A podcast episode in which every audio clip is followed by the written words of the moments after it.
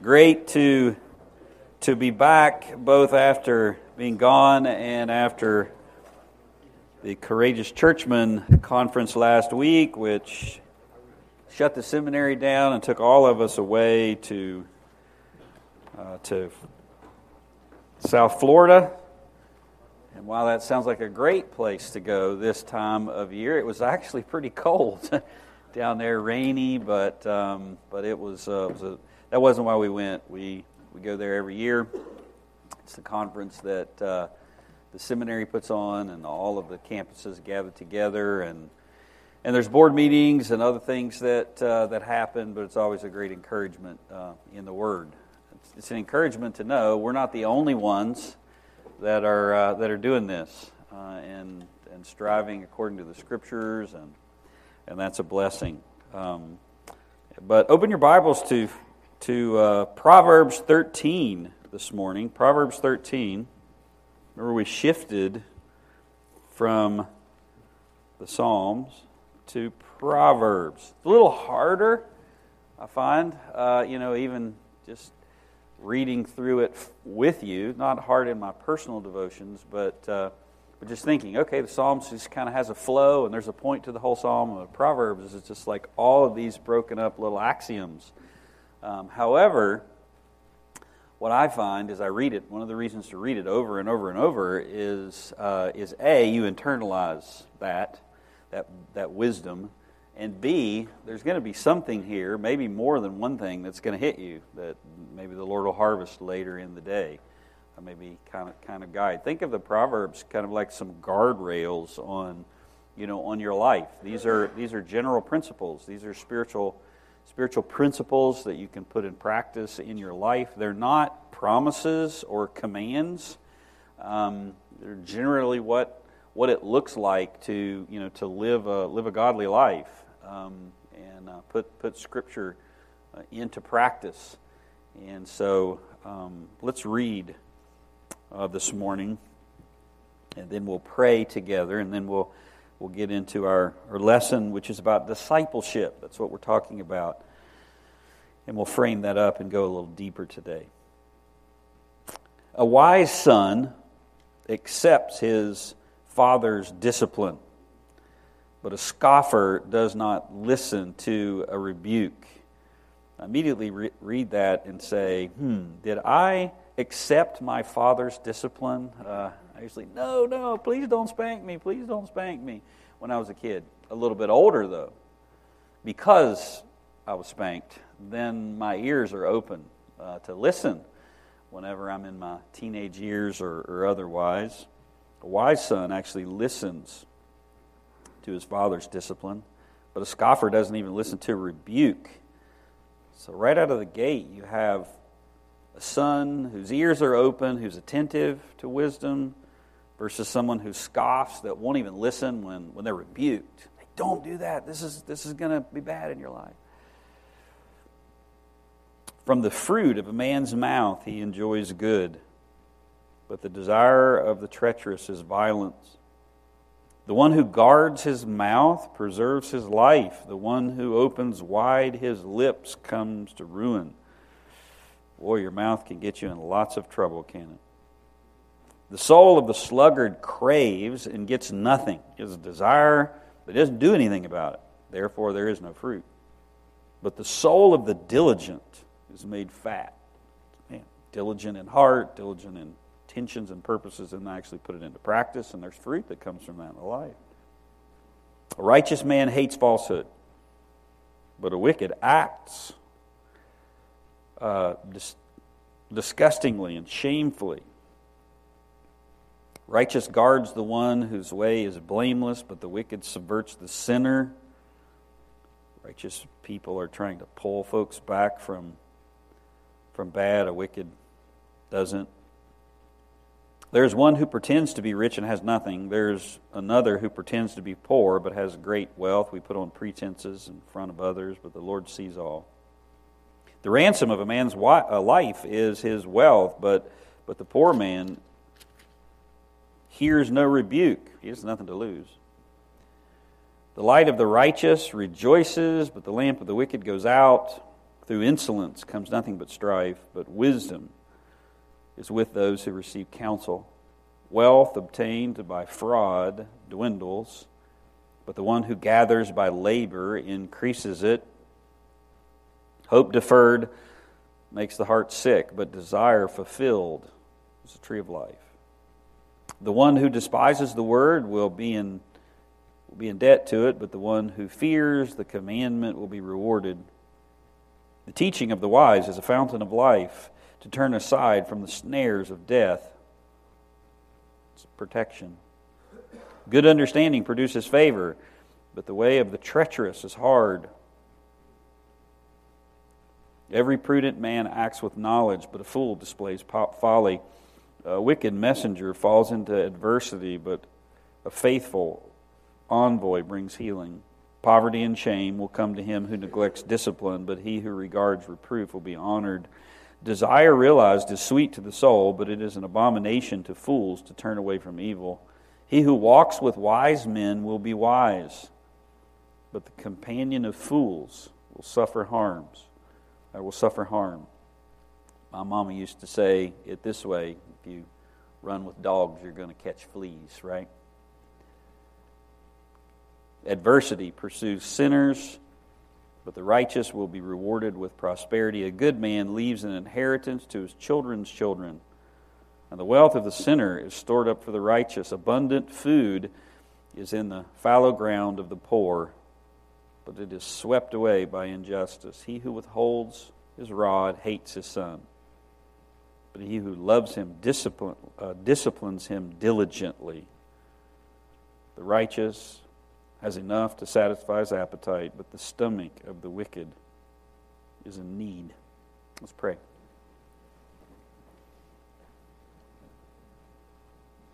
Heavenly Father, I come before you this morning and I give you thanks just to be able to wake up, to open my eyes. Lord, have one purpose today, and that is to live for you. Um, my life ended September 24th, 1995. It was the end of me and the beginning of new life that you gave me, and this new life is now yours. And even as we read on Sunday, Galatians 2:20, I am crucified with Christ, nevertheless I live. Yet not I, Christ liveth in me. And the life that I now live, Lord, the life that I'll live today, I live by faith in you, the Son of God. You loved me. You gave yourself for me. And so this life's not mine, it's yours. I have no rights. I have no no dreams of my own, no intentions of my own. If I do, I pray you'd put them down. I live for one purpose, and that's, that's yours. And Father, I confess I don't always know in specific what providence holds or how the day will unfold, but I know in general how I'm to live and what I'm to do. To live by faith, which means I'm to, to live by the promises of your word, not some mystical sincerity, but I'm, I'm to live by faith. I'm to put in practice your word. I'm to, I'm to read your word. I, to practice it, I must know what it says. And, and if I know what it says, then, then I live it out. Um, I, I, I yield to it. I, I yield to, to your spirit who, who illuminates your word. I yield to his influence, which comes through the, through the truth. And then I put that truth in, into practice, which sometimes is contrary to my flesh, many times contrary to, to the desires of my flesh. And, and yet, in me, Lord, you have placed new desires. These desires are to please you. And, and that's the, the not only the motivation, but the, but the strength to carry that to carry that out. And so that's what I want to do today. So put your word into practice as I launch into the day, knowing what the general tenets of the day hold, or grace and granite, and then moving into our work. And, and then after work, Lord, we, we, we plan to go home or whatever our, our plans are tonight. But, but our life's a vapor, Father. We, we don't know whether we'll even make it to the end of, of the day. What, what a joy that would be. that we would open our eyes in eternity and look upon the face of, of our Savior. And, and if that's the case, we will come before you at one point, maybe today, then what kind of, what kind of life ought we to live? A life that, that, that has no fear of coming before you because we're in Christ and because we, we live for you. And so, while we don't know the details, the blessings that are coming today, the difficulties that are coming today, the testings and the temptings you do, you know them all. And we want to live um, in such a way. We don't need to know. You know. We're in the palm of your hand. We, we just need to apply the truth that we do know. So help us do that. Help us to apply the truth to, to our lives. That's what I desire to do today. Um, that whenever I lay my head on my pillow tonight, if if I'm able to do that, I'll look back on the day and and um, have no open sin that I need to repent of. There's always falling short and failures that we don't know of, um, but that I would live today and it would be a profitable day, meaning one bringing bringing glory to, to, to you. You're the one that provides all of our, our needs. You give us daily bread. We ask for that. Give us physical strength today. Um, where we might have weaknesses, may they not hinder us in doing your work. Where we have weaknesses, may, may we lean upon your strength. May that make us aware of how frail we are and how important it is to look to you and how you sustain us and provide for us in, in, in everything.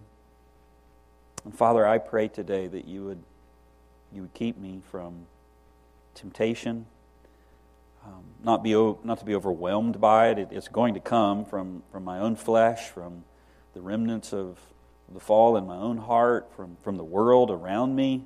I can't control what, what people do or what's placed in front of me, the radio or TV or coworkers or, or, or otherwise, but I, I can't control that. And obviously, I can't control the wicked one. He's, he is he's smarter than I am. He's been around a lot longer. And, and so I appeal to you would you please keep me from, from being overwhelmed by, by those temptations, not to, not to stumble, not to fall. Help me put up a shield of faith, Lord, that is, is just recognizes those things and then goes in the other direction. May there not be a hint of of impurity or immorality in my heart. May my eyes not be full of adultery.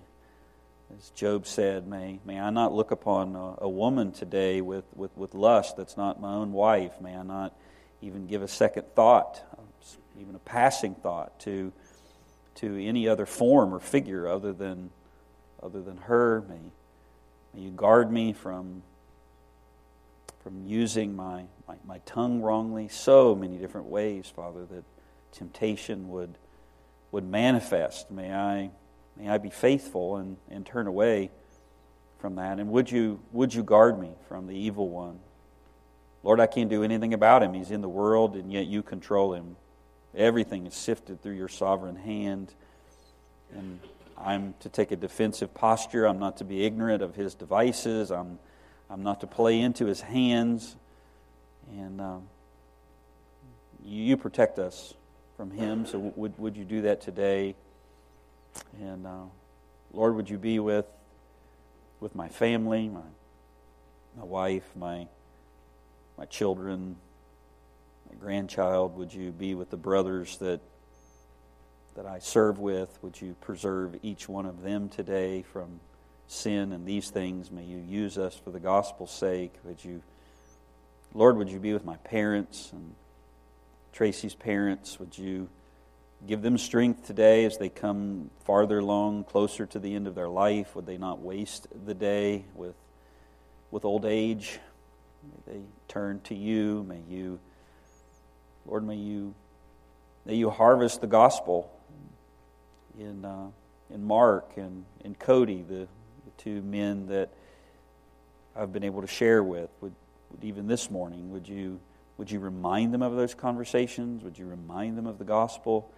Would you bring that back to their hearts and, and their minds? Would you cause it to bear fruit and take root And um, Lord, thank you for our church. Thank you for, for the sheep that, that are here and, and how you have brought so many and so many different phases. Strengthen the ones, Lord, that, that, are, that are weak or, or feeble or, or timid. Um, continue to fan the flames of those who are, are hungry and, and moving. Comfort the, the, those that are hurting and encourage the ones that, uh, that might, be, might be discouraged today. Use us, Father, as as a, a, fountain of the gospel. Use us as we, we go into, in, into life and help us to be faithful, faithful shepherds, faithful brothers in, uh, in all of that, that work. We, we, we pray it all and we give you praise in Jesus' name. Amen. Well, we're talking about discipleship. And the purpose of this is to drive home some foundational convictions and these convictions are what help you stand with courage and apply the truth to, to your life. We, we know a lot more than we apply. We know a lot more than we live, don't we? And um, while it's possible to teach a lot more than you live, it's possible to teach and tell others a lot more than you, you live. It's not possible to disciple more than you live. Because one of the fundamental aspects of discipleship, as we'll, as we'll hear today, is, uh, is found on, on page 8, and it's, it's imitation. We're talking about discipleship and debunking some of the, the, the normal ideas that, that, are, that are wrong. Um, we normally think of discipleship as a nine week program, you know, okay, I'm going to uh, or, or I'm going to be discipled. And we mean that has a beginning and an end. I'm going to go to this guy that seems more spiritual than I am, and he's going to pump me, you know, he's going to give me a crash course in Christianity, and he's going to turn me loose to go do that with, you know, in, in, in, in life. We, we think of discipleship as something that has a beginning and an end. And the other, the other aspect is that, is that we kind of truncate the, the Great Commission. We, we, we think that, that it's. Uh, it's, a, it's just only evangelism. It's win somebody to Jesus. That's what the Great Commission is, is about. And, and we forget that the Great Commission obviously begins with that. You're winning people to Christ. But, but, but the Great Commission is not fulfilled um, until somebody's brought into the church and then until somebody is matured. That's what it means, teaching them all things, whatsoever I've commanded you. You're baptizing them. obviously means they're, you've made a disciple given them the claims of Christ. You've given them the claims of the gospel. They, they, they have, they've heard that, and that's worked in their heart. The Holy Spirit has regenerated them, granted them faith and repentance, and, and then, what's the evidence of that? They're willing to testify publicly, I am a follower of Jesus Christ. They, they're willing to associate with the message of Christ in the waters of baptism and do that publicly, and then you begin to grow them. You begin to teach them. Anybody in here uh, that, that has been taught everything that the Lord commands. Uh, you, you, got all that mastered yet? I don't. That's why I'm here. So it, it's a it's a never ending process, or never ending in the sense of this side of life, you know.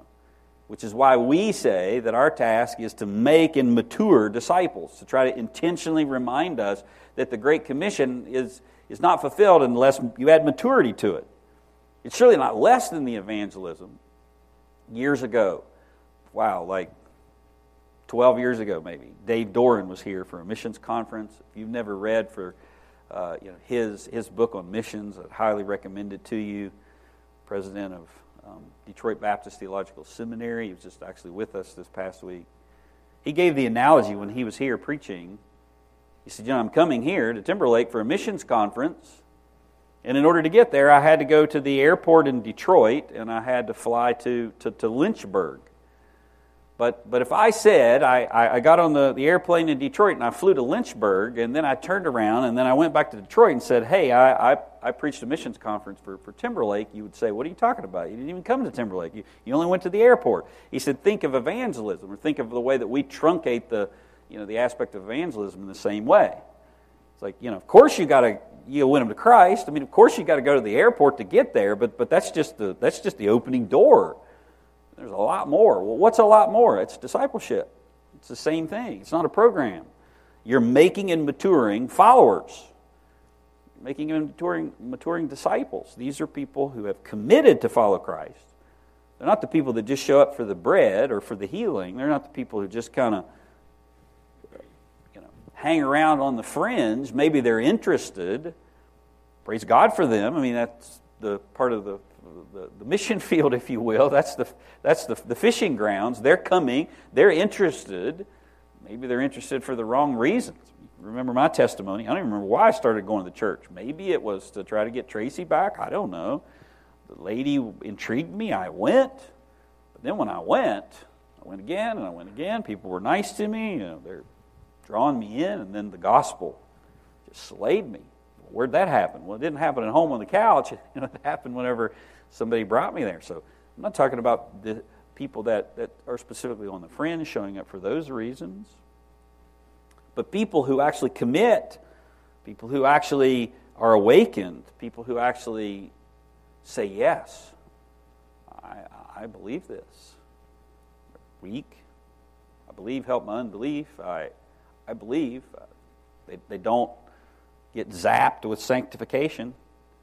Um, I mean, say whenever I got up from, from praying, and which is really a surrender, really just acknowledging the gospel, acknowledging the Lord's the Lord had opened my eyes and bowing the knee to Him, surrendering to Him. I mean, I didn't get up at that moment and all the garbage that I'd looked at throughout my life, you know, just, just washed out of my brain. Uh, or, I, or the, the images that were there, or the curse words that I said on a regular basis, or the can and a half of Copenhagen snuff that I, that I dipped every day. I mean, that didn't just automatically go away. And that's through the process of, of sanctification, the power of Christ. And how that happened? Well, it happened progressively as I, I got in the Word and I got around to other brothers that you know, that, that weren't rubbing a can and a half of Copenhagen snuff and then and weren't cursing all the time. I had new desires, new want tos, but but getting around those other brothers and growing and, and now those things slowly, you know, start start changing in my in my life. But but I'm committed.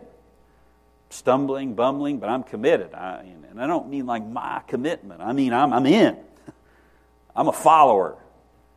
I'm marked by, by Christ. I'm not my own, and I'm reading, and I'm coming, and I'm listening, and the Lord's transforming, and He's using all of His graces. He's using, you know, uh, a lot of times we, we, we, we don't know what's going on in our life. Why aren't we growing? Why aren't we doing this? And we're not even availing ourselves of, of all the graces that the Lord's given to, to accomplish sanctification. We're not coming to church, or we're not reading our Bibles, or we're not praying, or we're not being around others, or we're keeping folks at a distance. I mean, you have to avail yourself of those graces. I mean, you're, you're standing there, and, and the Lord's the Lord Lord's using them.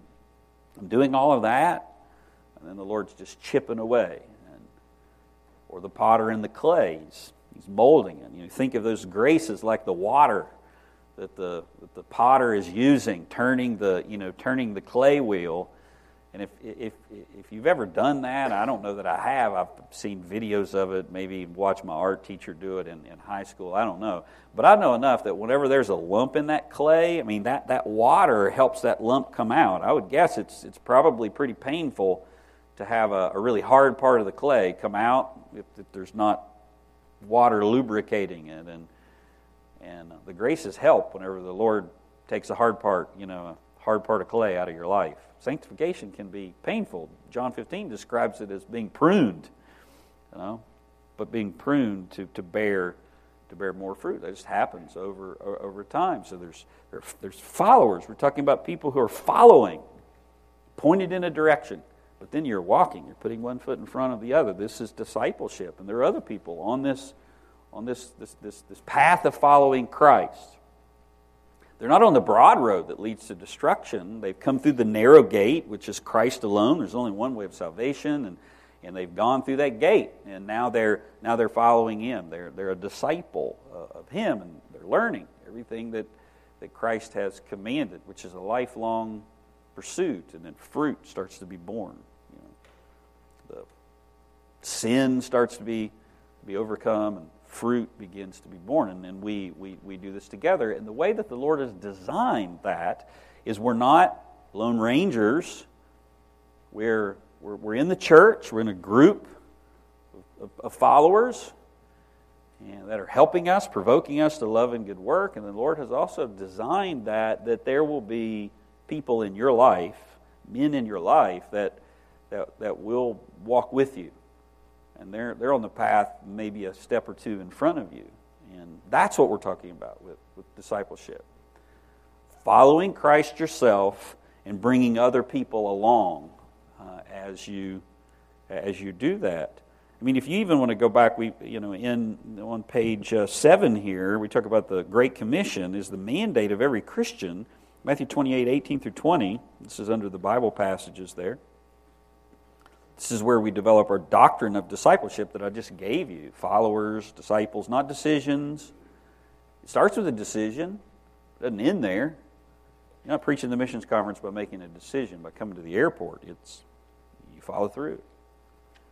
But if you want to even go back to what we're talking about on Sunday night, if you remember, you know, Tim talked about how there was the creation mandate. And God gave us the garden, and the garden is pre cultivated, and, and now, like, this is how you do it. This is what I want. And, and you're walking with the Lord in the cool of the day, and now what I want you to do is expand the boundaries. You know, take this over the whole earth. And, and when the fall happened, then that just trashed it all, and, and, and the Lord is is now uh, not given up on his plan. And he promised the seed to come through, through Christ. And, and what we're doing now is, is creating cultivators, you know?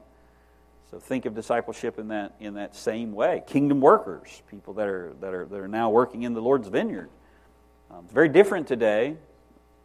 We're not cultivating the earthly kingdom, we're cultivating the spiritual kingdom. The earthly kingdom is is coming, but, but if we have to expand the boundaries of the garden, the reign of, of God over hearts through the, through the gospel, we, we multiply workers for this task, and that, that, that's discipleship, multiplying these, these workers. So it's just not optional. All are called to, to disciple. And hopefully, that, that in, in one sense, kind of lowers the, lowers the, the, the, temperature of angst in your heart of thinking, well, I can't disciple somebody. Who am I?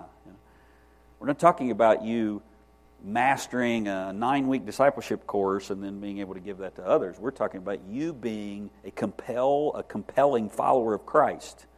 Your life is compelling. Did I have anything whenever I first came to Christ to compel people? I didn't have knowledge.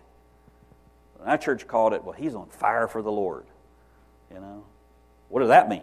I got saved, you know, and I knew it. And I didn't care who, who, I didn't know anything. But can I tell you about Jesus? Well, what about him? Well, I don't know a lot about him, but I know he can change your life. He can forgive your sins. He can change you. I mean, well, what's compelling about that? It's not this, this you know, plethora of knowledge. It, it, it, was, I was compelled by, by the gospel because the gospel transformed me. Are you compelled by, by Christ?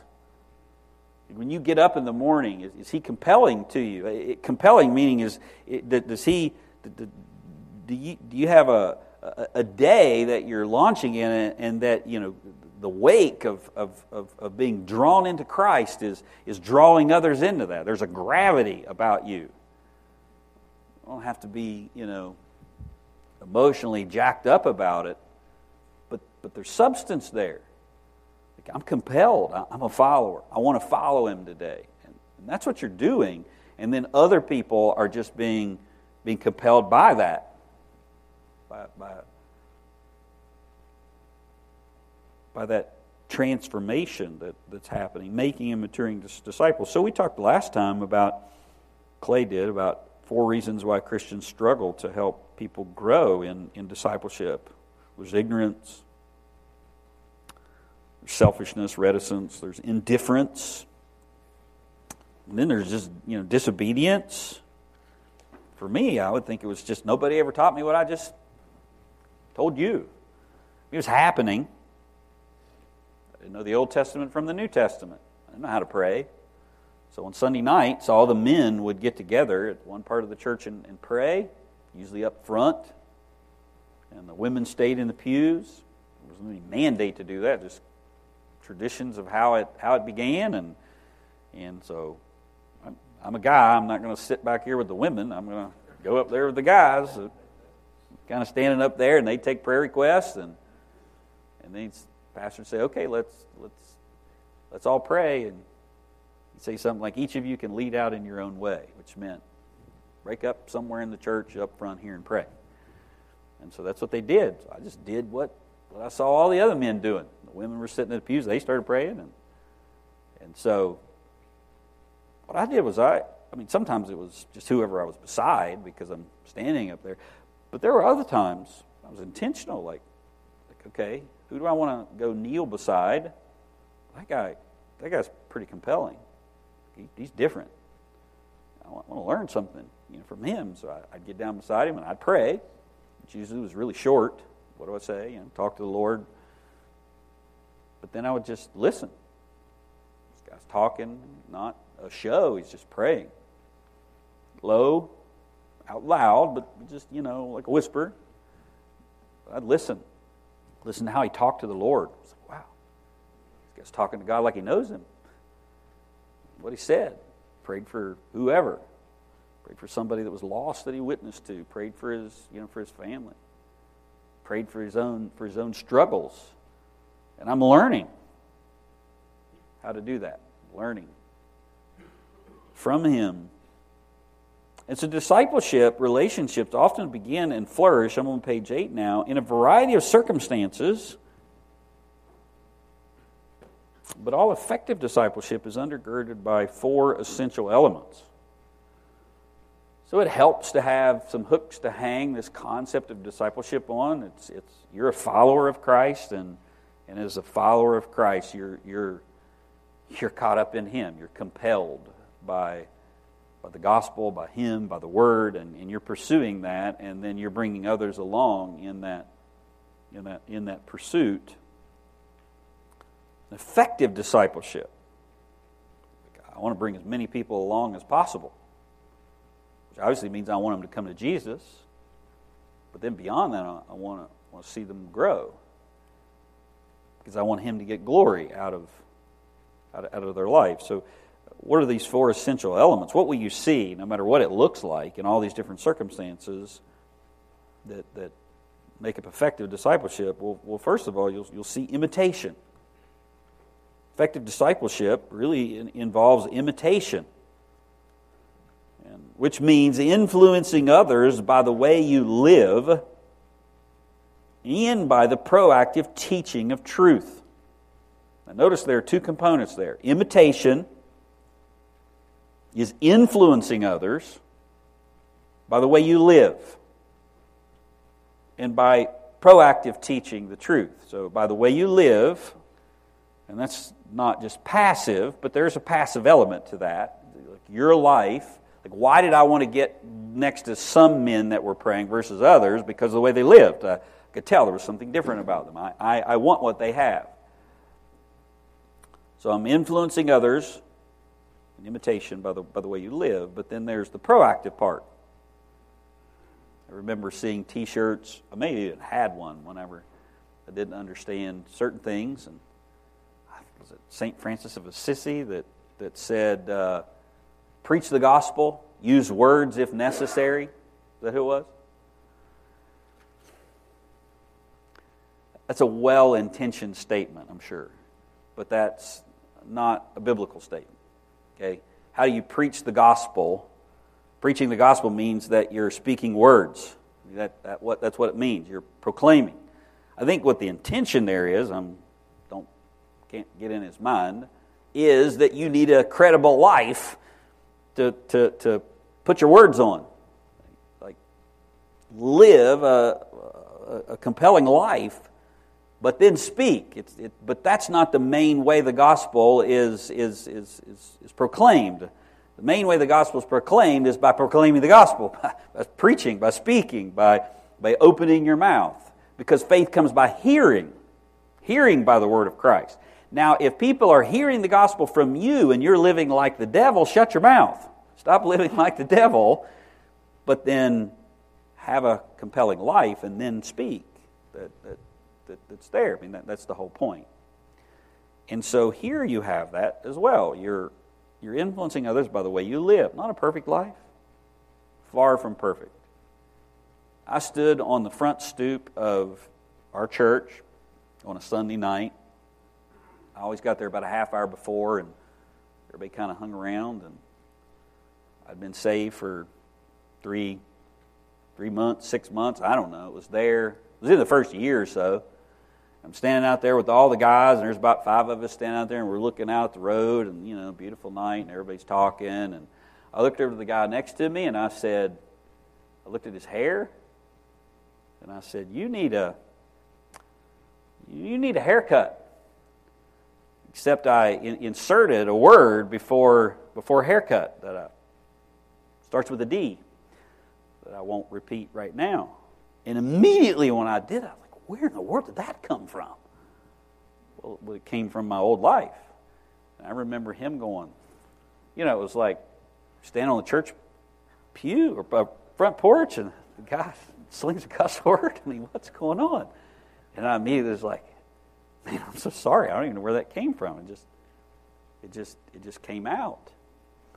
There's stuff that can be there. I'm not talking about perfect, but but you repent comes out. I can remember witnessing to a friend on the phone, and I hadn't talked to him for probably, you know, a year or so after coming to Christ. I mean, these were the, the buds. I mean, we, we, we hung together, and I can remember being on the phone with him and, and just catching up and getting caught up in the old feelings and the old buddies. And, and, uh, and I, I said something that was, was off color, and he stopped me.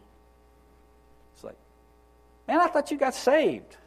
This is an unsaved guy. It's like, ugh, you know. I was just, I didn't know what to say. Just kind of melted and crumbled. And it's like, yeah, yeah, I did, but I don't remember what I said. Moved on. Got off the phone, and oh man, conviction set in. It was like, you called this guy to witness to him, and then he's calling you out. Called him back. Finally got a hold of him, just begged his forgiveness, and just was honest with him. I don't know where it came from. Maybe got caught up in the old feelings, but but he's like, yeah, yeah, no big deal. But I mean, I just my point to that is, I'm not talking about perfection, but I'm not talking about covering your sin either. I'm talking about as you're walking and following Christ, what's compelling? What's compelling is not perfection because other people aren't perfect. Christ is perfect. What's compelling is, is you're moving in that direction, and when you sin, you acknowledge it. That's compelling. You confess. Thankfully, uh, it's been 25 years or so since I've told anybody that they needed a haircut like that. Um, there's growth that happens, praise God. What's compelling to an unbelieving world? Somebody who's honest about their sin? Somebody who goes back and asks for forgiveness and they mean it. That's compelling, isn't it? You see, it's not the perfection there, it's the, it's the direction. And so you're influencing others by the way you live, but then you're also proactively teaching the truth. Like you want to share the truth with it. Say, well, I don't know the truth. Well, you go back to the first lesson, which is you got to know the truth. You got to know the truth to grow in your own life. You're not getting the truth so you can just give it to somebody else. You're getting the truth because you want it and you want to be transformed by the truth, and then you just transform others by the truth that you that you've brought in. And as you're learning that truth yourself, it's transforming the way that you live, and the way that you live then is is compelling. It it's synergistic. It goes together. Imitation. Discipleship is imitation, influencing others by the way you live and then by the proactive teaching of truth. So again, we're not talking about passive. Well, I'm just following Jesus. If somebody wants to follow me, they, they, they can follow me. That's not discipleship. I'm following Jesus. And I'm stepping on myself at times, but I'm, I'm following Jesus. And, and you should follow Jesus too. I'm already following Jesus. Well, great. Let, let's follow Jesus together. This is what I've learned, and where do you learn it? This is what I've learned And maybe it's, it's not even the Barnabas idea, it's a Paul Timothy. You're not Paul, but in the relationship, you're, you're, you're, a few steps ahead. It's proactively teaching the truth. Well, I don't have all the truth, so you know what I'm doing? I'm parroting the truth that I learned. I'm, I'm sharing what I learned, sharing what I learned on Sunday, what my pastor taught me, what I learned in Sunday school, what I, what I learned from, from somebody else. Don't get this idea that, you know, originality is, is, somehow the, you know, the great transformer of all things. Like, that's my goal, to be original. You're not original. You never will be original. There's nothing original about you. Yeah, you're unique and you you know, you've got a unique fingerprints and all those things, but everything that you learned in life, you learned by aping someone else. You learned by by following someone else. You're a parrot. You're not an innovator, original. You've got the dream that everybody's going to get caught up in. That's about you. That's not biblical Christianity you're learning what, what God has already fixed in heaven, and you're putting that in your life, putting that into practice in, in your life. I mean, think about it. Think about the world. You look at the world. Where does all the fashion come from? Somebody mimicking somebody else? Well, well, that was unique and original. No, they saw it somewhere else, and it's just unique and original here. Unique and, and, and original. Look at how you you learn business, you learn a, to be an electrician, you learn to be whatever, you're an apprentice. You somebody else knows how to do it. And you get alongside them. And then you learn how to do it. And then you start doing it. And as you start doing it, guess what? You get good at it. And then somebody else will come along and learn how to do electrical work. Well, we're not talking about electrical work. We're talking about following Christ. That's how God's designed it people that are walking compelled by the gospel. They're committed, they're in, they're pursuing Jesus, and they bring other people along with that. Imitation doesn't mean, what does imitation mean? Well, it doesn't mean following a man as if he has inherent authority in and of himself. The word imitators, imitator means to mimic. It's from the Greek word you know, mimetes. You can hear where we get our word mimic. We're imitating somebody. Um, we're following not them. Um, I think I beat that horse enough, but you're. I mean, what's compelling about somebody's life is not their angle on anything. Um, it's Christ transforming them. It doesn't. Uh, it does mean imitating the teaching and living that aligns with Christ. That's what it means. You want to imitate the teaching and the living in their life that aligns with, with Christ. And then, of course, that requires you to have a credible life. Notice I said credible life.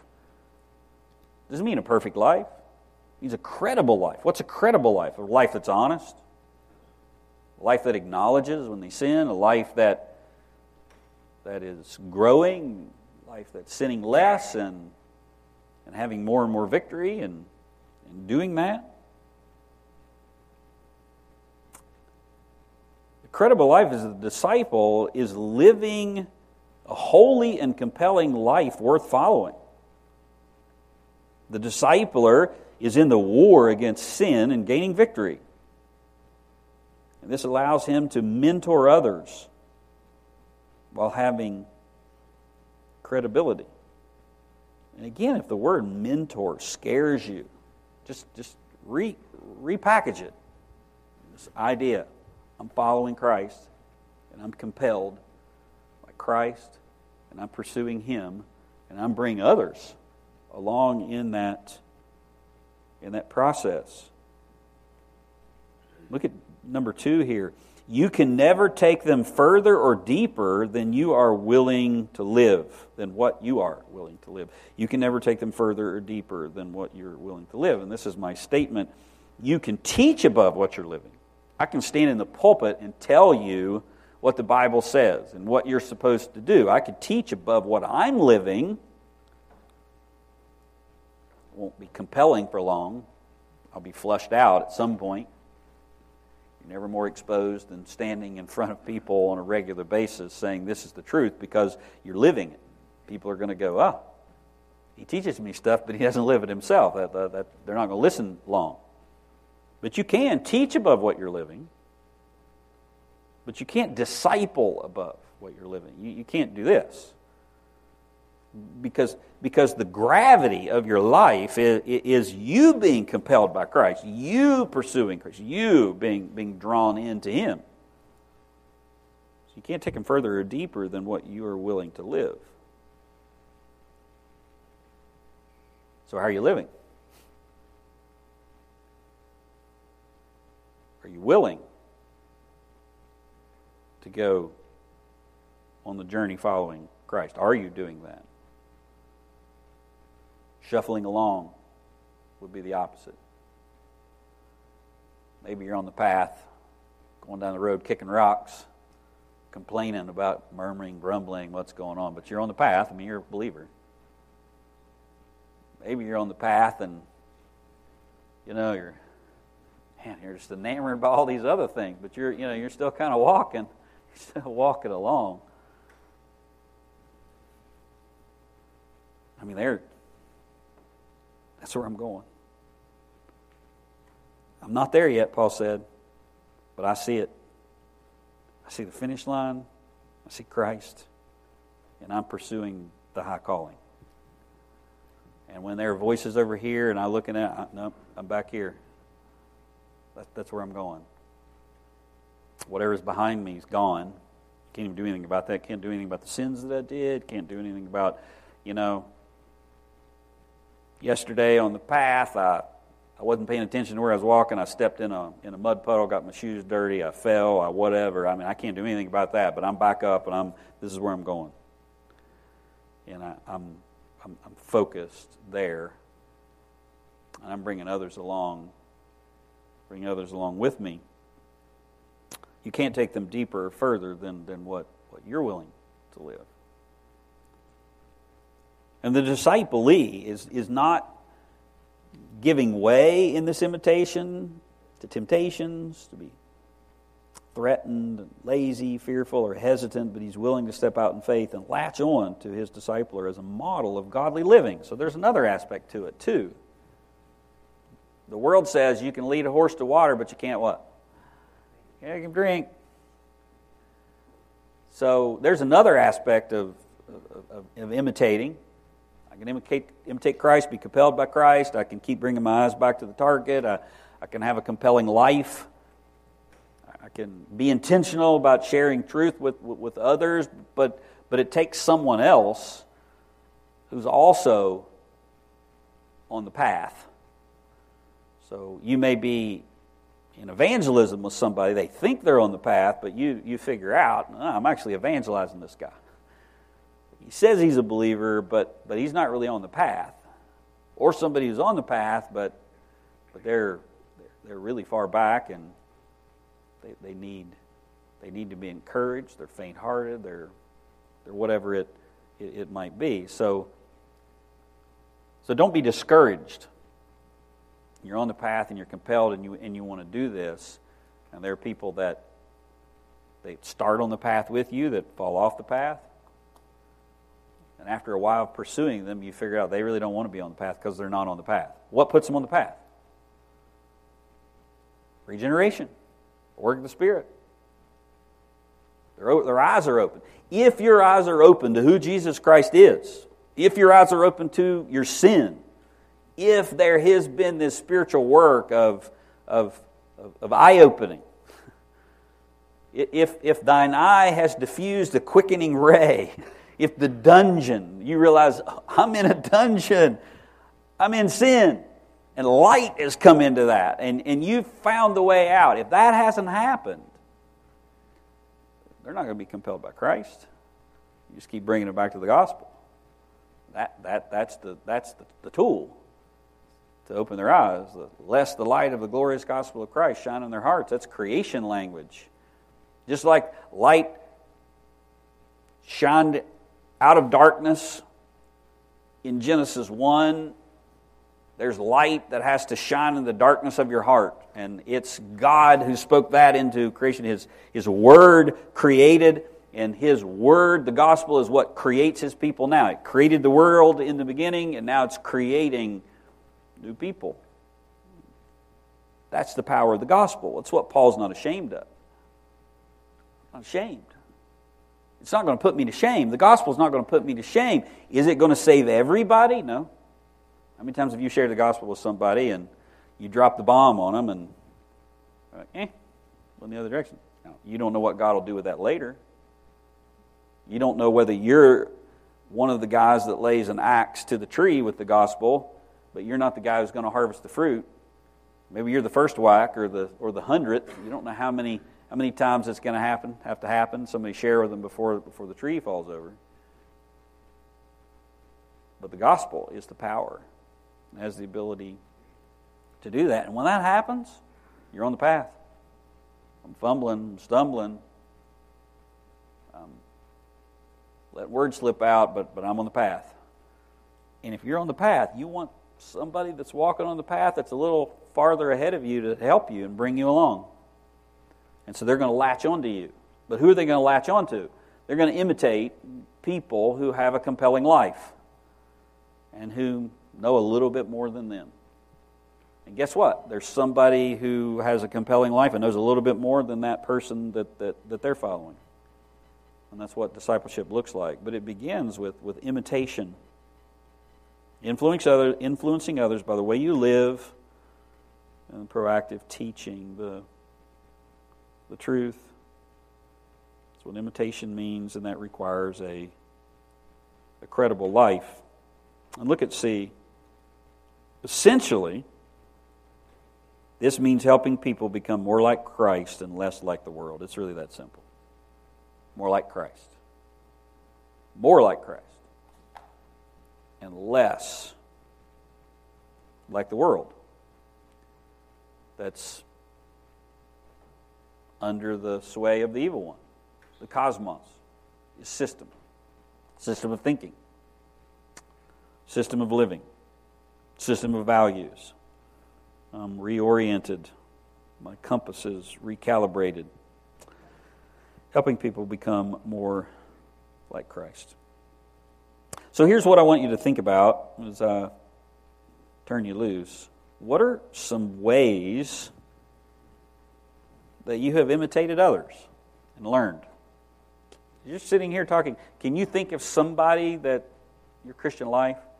When I was studying this, um, people's faces immediately started coming to mind. Like, yeah, that's that's who that guy was in my life. That's who that guy was in my life. And then I can also think of others that that I've I've done that for. There was you don't really you don't know how you're impacting somebody if you're just being faithful. Tracy and I still get a card or a letter every single year, sometimes more than once, from a couple that we discipled. I don't know that we really knew that's what we were doing. We first came to Timberlake 18 years ago, he's a youth pastor, he's associate pastor now at a big church somewhere down south. And he sends me a handwritten letter. Brother, just prayed for you today. Still, again, just can't tell you how, how, how much I appreciate the time you gave me and how impacting it was in, in my life. And just changed the way I looked at the Bible and ministry and church. And, and, and I'm here today. I, I've told other people that. Jim Ferguson was my Greek professor. I'm now the pastor of my Greek professor. It's intimidating. But I remember that brother whenever he came here. He was talking about, you know, saying things about how he was growing, or I was like, what are you talking about? Like, I'm here because of you. Like, you taught me how to study my Bible. You taught me how to, how to understand the Word. You're the first person in, in, the, in Ephesians. Uh, you probably don't remember this, but I remember exegesis class in Ephesians chapter 1 when I was wrestling with sovereignty, the sovereignty of God, and responsibility, and all these kinds of things. And you had us exegete Ephesians chapter 1. We, we had to exegete the whole book, translate the whole book. But chapter 1 is where the Lord opened my eyes to the doctrines of grace. It's like, how can I argue with that? Right there it is. I mean, it's, it's there. I mean, that, that was under your teaching. You're the one that taught me how lay, you laid the foundation for expository preaching. And there are people like that in your life. Who are those people? If you don't have somebody like that, you can't go back to people, or you don't have people that are doing that for you. I would say, ask yourself the question Am I living a compelling life? Because people that are compelled by the gospel just naturally have others coming to them. And people who don't have a compelling life probably don't. So, wow, I don't know that I do. So then ask yourself another question Am I compelled by the gospel? Am I compelled by Jesus Christ? Or is there something else that I'm more compelled by? I stayed up think it's the first time I've stayed up and watched the end of a football game. I'm, I'm normally like in bed, like, yeah, I'm watching it. I'm intending to watch it at 9 o'clock, 9.15. I'm like, I'm done. I'm going to DVR this thing and fast forward, you know. I watched the whole thing. That was a, you know, thrilling game, what, you know, whatever. But there's no comparison. I don't, I don't even know a word to describe the chasm between that and Jesus. Like, give me Jesus. Give me His Word. Give me songs about Him. Give me time alone with Him. Give me private prayer with Him. Are you compelled by Jesus? Because if you are, you're going to live a compelling life that's different, that's not like the world. And if you're compelled by Him and you're living a compelling life, then other people are gone that are also compelled by Him that are maybe farther along are going, hey, that guy right there. I mean, I'm watching him. He, he's got his eyes on the target. That's where I'm going too. He looks like he knows how to do it a little bit better than me. and I'm going to follow him. And if not, ask the Lord. Lord, why, why, are you not more compelling to me? Is there some sin in my life? Is there an idol there? Is there something there? Do I just need to learn? And, and if you can't figure it out or you struggle, then find that guy that, that seems to not struggle with that, that is compelled with Christ, and say, hey,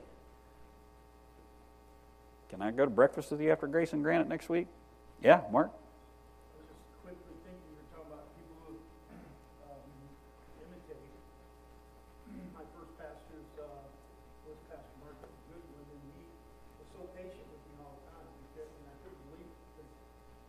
Because that outcome belongs to God. So he said, I just learned not to do that. I just was faithful to bring you the Word of God, help you watch God change you from the inside out. Yeah. So I, I, I use that same principle in counseling all the time. And a lot of people don't, don't like counsel because they expect all the change. Mm. They expect fruit of their labor right away. They want something done. And you'll be frustrated